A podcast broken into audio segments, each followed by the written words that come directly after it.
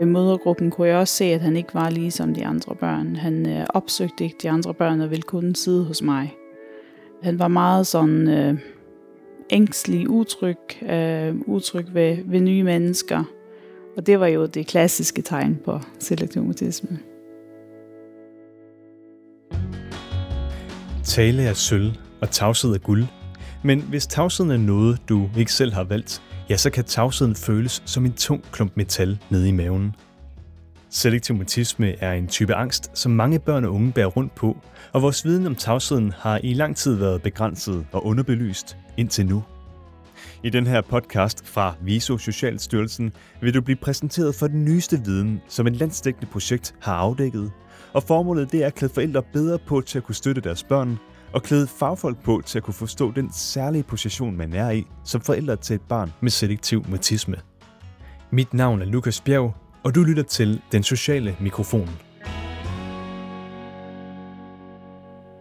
Jamen, jeg hedder Angela Kirke og er 34 år. Jeg arbejder som socialrådgiver i Jobcenter. Og vi har to børn øh, på 5 og 3 år. Og det er min søn på 5 år, der har selektiv mutisme. Og Angela og hendes mand havde faktisk i lang tid mistanke om, at der var mere i historien, end at deres søn blot var et stille barn. De har, som mange andre fælder til børn med selektiv mutisme, skulle igennem et længere forløb, før deres søn kunne få den helt rette diagnose. Altså lige fra fødslen af, så øh, kunne vi mærke, at der var et eller andet. Han startede i vuggestue som 11 måneder gammel, og ret hurtigt så kunne jeg altså mærke, at han var bagud i udviklingen, altså både øh, det fysiske og, og måske også det mentale, at han var sådan lidt bagud. Um, så jeg gjorde dem opmærksom på det flere gange, og de sagde, lad os nu lige uh, se tiden an. Så der øh, ved tre års alderen, der kom vi så i børne- og ungdomspsykiatrien. Efter en samtale på øh, halvanden time, så kunne de sige, at det var selektiv mutisme. Fagpersonerne kunne se, at Angelas søn legede på en helt normal måde og havde god kontakt med både sin mor og psykiaterne. Det eneste, der manglede, det var talen. Og så kan jeg huske, da vi kom til anden samtale, der tror jeg, det var kun mig og min søn, der så sad ude i venterummet. Og så siger de, jamen, de kunne høre ham langvej. Altså, da vi sad os to i venterummet, så snakkede han, han snakkede højt, og han sad og sang. Så snart han spottede de her folk, der lige pludselig blev opmærksomme på ham og skulle snakke med ham, så blev han helt stille. Altså, det var den måde, de spottede det på. Med diagnosen selektiv mutisme var der pludselig mange ting, der gav bedre mening for Angela og hendes familie. De kunne nemmere håndtere søndens tavshed og skabe værktøjer, der hjælper, når de for eksempel er ude i det offentlige rum. Men at være forældre til et barn med selektiv mutisme, ja, det kommer ikke uden bekymringer og udfordringer. Jeg har været meget sådan følelsesmæssigt påvirket i starten. Øhm, jeg gik og tænkte så meget på, at min sådan ikke havde det godt, og hvad, hvad man skulle gøre, og måske også havde lidt skyldfølelse, og var det mig, der havde gjort noget forkert, og de her ting her. Så jeg følte meget, at jeg stod selv i det. Og det var ikke fordi, at de i vuggestuen ikke, at de var ligeglade på nogen måde, men, men jeg følte bare, at det hele gik for langsomt. Og den her følelse af, at det måske er forældrene selv, der bærer skylden, og at fagfolkene ikke er hurtige nok til at reagere på bekymringerne, ja, det er faktisk typiske udfordringer, forældre de står med. Birgit Drasbæk Søgaard Isne er specialist i børne-neuropsykologi, og hun arbejder som psykolog ved den kommunale specialskole Langærskolen i Aarhus. Hun har snakket med flere forældre til børn med selektiv mutisme.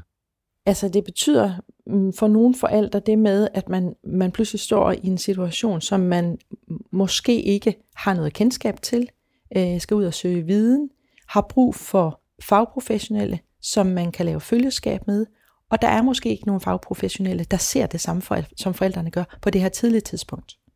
Så man kan stå som forældre i en tilstand af frustration og afmagt og forvirrethed, og, og, og, og hvad er der egentlig på spil, og er det mig, der tager fejl? Og en stor del af det her med at føle frustrationen og afmagt, ja, det bunder i, at kendskabet til selektiv mutisme, det ikke er så udbredt i Danmark. Derfor der kan forældre også opleve, at der enten bliver givet den forkerte diagnose, eller at fagfolkene de bare satser på, at det går over sig selv med alderen. Der er forskellige faser i det her, indtil man på en eller anden måde får indkredset, at den her ufrivillige tavshed, den, den hænger sammen med en angsttilstand. Så det her med, at i, i den første fase, hvor forældre ligesom opdager og er undersøgende og bekymrer sig, der møder vi en del forældre, der oplever, at de står alene og det er en ensom periode og en ensom proces i, og ikke rigtig have nogen et, et forum, hvor man kan dele det.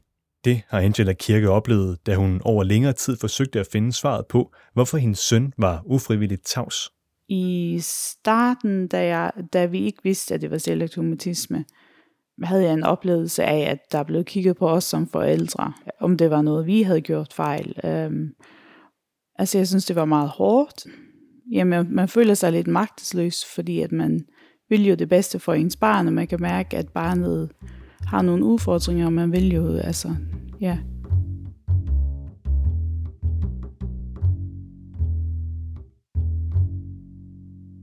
Men den her magtesløshed, den skal kommes til livs. Det er i hvert fald et af målene ved det vidensprojekt, som VISO har arbejdet med i løbet af de seneste to år. Vidensprojektet har blandt andet afdækket, hvor udbredt selektiv mutisme er, hvordan det nemmere kan spottes, og hvordan både fagfolk og forældre bedre kan hjælpe børn og unge i Danmark med at bryde ud af deres ufrivillige tavshed. Og derfor er det også vigtigt at finde ud af, hvilke udfordringer forældrene står med. Og det er dels barnets udvikling og trivsel, og særligt træning af tale, men også særligt ind i det sociale felt. Barnets øh, naturlige træning i børnehave, skole, det at man udveksler, man træner sproget, man træner den sociale samspil, det har de her børn ikke på samme måde mulighed for hvis ikke de taler i børnehave eller skole. Vi har nok nogle gange, du ved, nogle andre konflikter måske, altså, hvor min mand måske nogle gange gerne vil udfordre vores søn mere, eller presse ham mere, end jeg vil.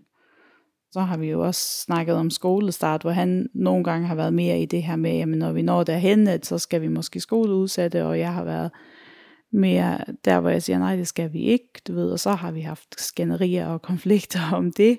En anden bekymring forældrene har, det er sådan langsigtet i forhold til livskvalitet, uddannelse.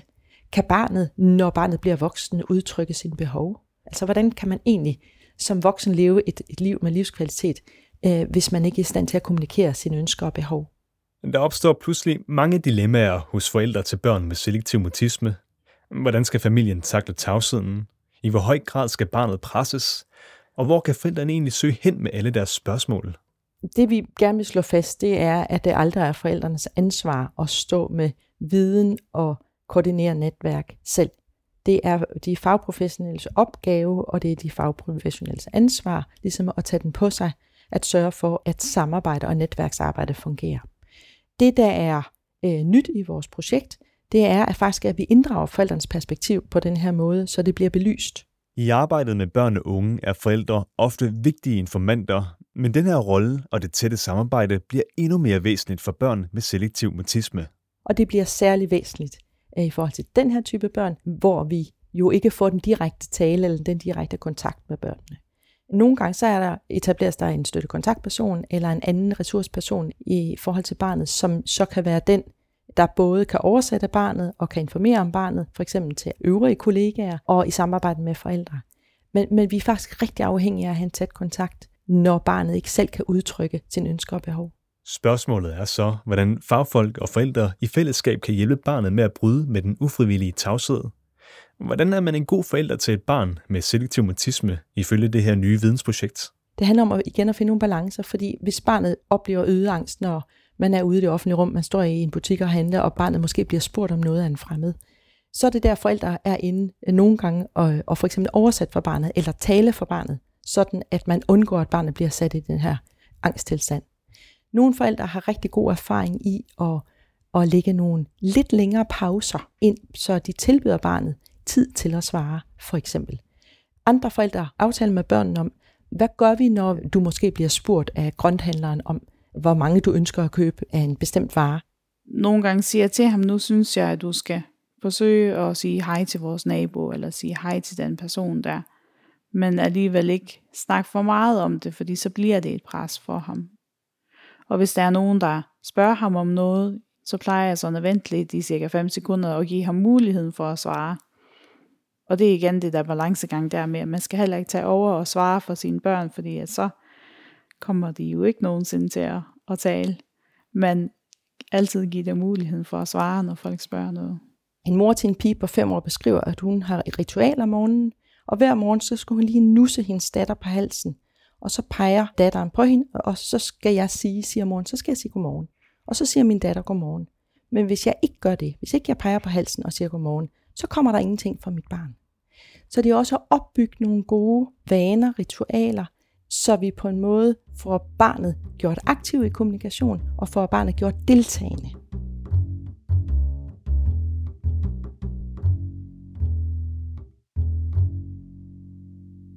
I Visus nye vidensprojekt er betydningen af defokuseret kommunikation også blevet understreget. Det her med at skabe et trygt rum og rette fokuset væk fra, at barnet skal kommunikere, ja, det kan forældre også bruge til at hjælpe deres barn godt på vej ud af tavsheden. Det kan eksempelvis at være at sætte sig ved siden af barnet, i stedet for at sætte sig over for barnet. Det kan være at undgå at stille direkte spørgsmål, sådan, hvad synes du, eller hvad mener du egentlig om det her? Men i stedet for, så kan vi stille ja-nej spørgsmål. Øh, man kan også undre sig højlydt, så man kan skabe en stemning af, at man egentlig fortæller det, man undrer sig over, og så giver man selv nogle svar på, hvad der kunne være overvejelser, så man der skaber en god stemning i rummet for at minimere talepresset hos barnet. Det har jeg god erfaring med, også når vi er ude i blandt mennesker, at hvis der er nogen, der taler til min søn, at hvis man kan mærke, at han er utryg, at man så bare laver lidt sjov og sådan forsøger at, at fjolle lidt, fordi så, så glemmer han lidt det her med at være bange Øhm, og så det her med øh, sliding in teknikker. Og hvis nu der er en person, som barnet er tryg ved, for eksempel i børnehaven, så kan man starte med at tage en ny person ind med, at personen bare sidder og kigger, imens barnet og den trygge person snakker sammen. Så med tiden, så kommer personen tættere på og tættere på, og så til sidst er personen så med i lejen. Og selv noget så simpelt som et stille godmorgen, et lille smil eller et enkelt nik kan være nok til at skubbe en større motivation i gang som mange forældre fortæller, så er det vigtigt, at vi ser kommunikation bredt, ser på det at kommunikere bredt, også nonverbalt med nik og smil og rysten på hovedet, som en for nogle børn stor indsats. Så det ikke kun er det verbale, talte sprog, vi taler om, når vi snakker kommunikation. Så vi virkelig har en bred forståelse af, at barnet kommunikerer, og at det kræver en indsats af barnet, også at kommunikere nonverbalt. Men den her brede forståelse af, hvordan børn med selektiv mutisme kan kommunikere, ja, den er i sig selv ikke bredt ud endnu. Mange forældre de står nemlig stadig med spørgsmål og manglende viden. Altså jeg synes, der mangler stadigvæk rigtig meget viden. Det meste, jeg har fundet, det har været altså, ting på nettet og mange øh, sådan meget engelsk og norsk. Øh. Der er noget, men der er ikke så meget viden på dansk endnu. Jeg har også savnet faktisk at møde nogle andre øh, forældre til børn med selektomatisme. Fordi man kan føle sig meget alene i det her med, at ens barn har den her diagnose. Og så synes jeg, at man som forældre kan lære meget af hinanden og snakke sammen, hvordan gør du og alle de her ting. Og det er især her, at Visus vidensprojekt skal hjælpe forældrene. For efter at have talt med flere forældre til børn med selektiv mutisme, kan Viso nu sammenstykke et mere komplet billede af, hvordan det er at leve med selektiv mutisme, både for børnene og for forældrene. Det har resulteret i en række publikationer, som forældre nu kan tage i brug, hvis de mistænker selektiv mutisme hos et barn. Man kan øh, som forældre læne sig op af den viden, der er i videnspublikationerne, og dele det med fagfolk, og, og drøfte, hvad er genkendeligt i forhold til barnet, og er der noget her, vi kan arbejde videre med. Der er også forskellige modeller og metoder, der er udviklet til, som kan berige indkredsning af, hvad er det for et område, og er det relevant i forhold til det her barn? Taler vi faktisk om et barn, der er ufrivilligt tavs, grundet angst? Så jeg tænker, at videnspublikationen og vidensprojektet kan være en vej ind for forældre i at gøre fagfolk opmærksom på, at her ligger der faktisk noget gratis viden. Og muligheden for at have noget evidensbaseret og helt konkret viden mellem hænderne, ja, det kan for en forælder som Angela Kirke være en stor hjælp i dagligdagen. Det betyder meget, fordi at jeg tror, så skal jeg måske ikke til at forklare mig så meget, hver gang jeg nævner selektiv mutisme. Og så bliver der jo også mere viden tilgængelig til os, og måske vi kan hjælpe os sådan bedre, hvis der er flere, mere viden derude. Jeg ser lyst på fremtiden, fordi jeg synes hele tiden, der er fremskridt. Og jeg har gode forhåbninger.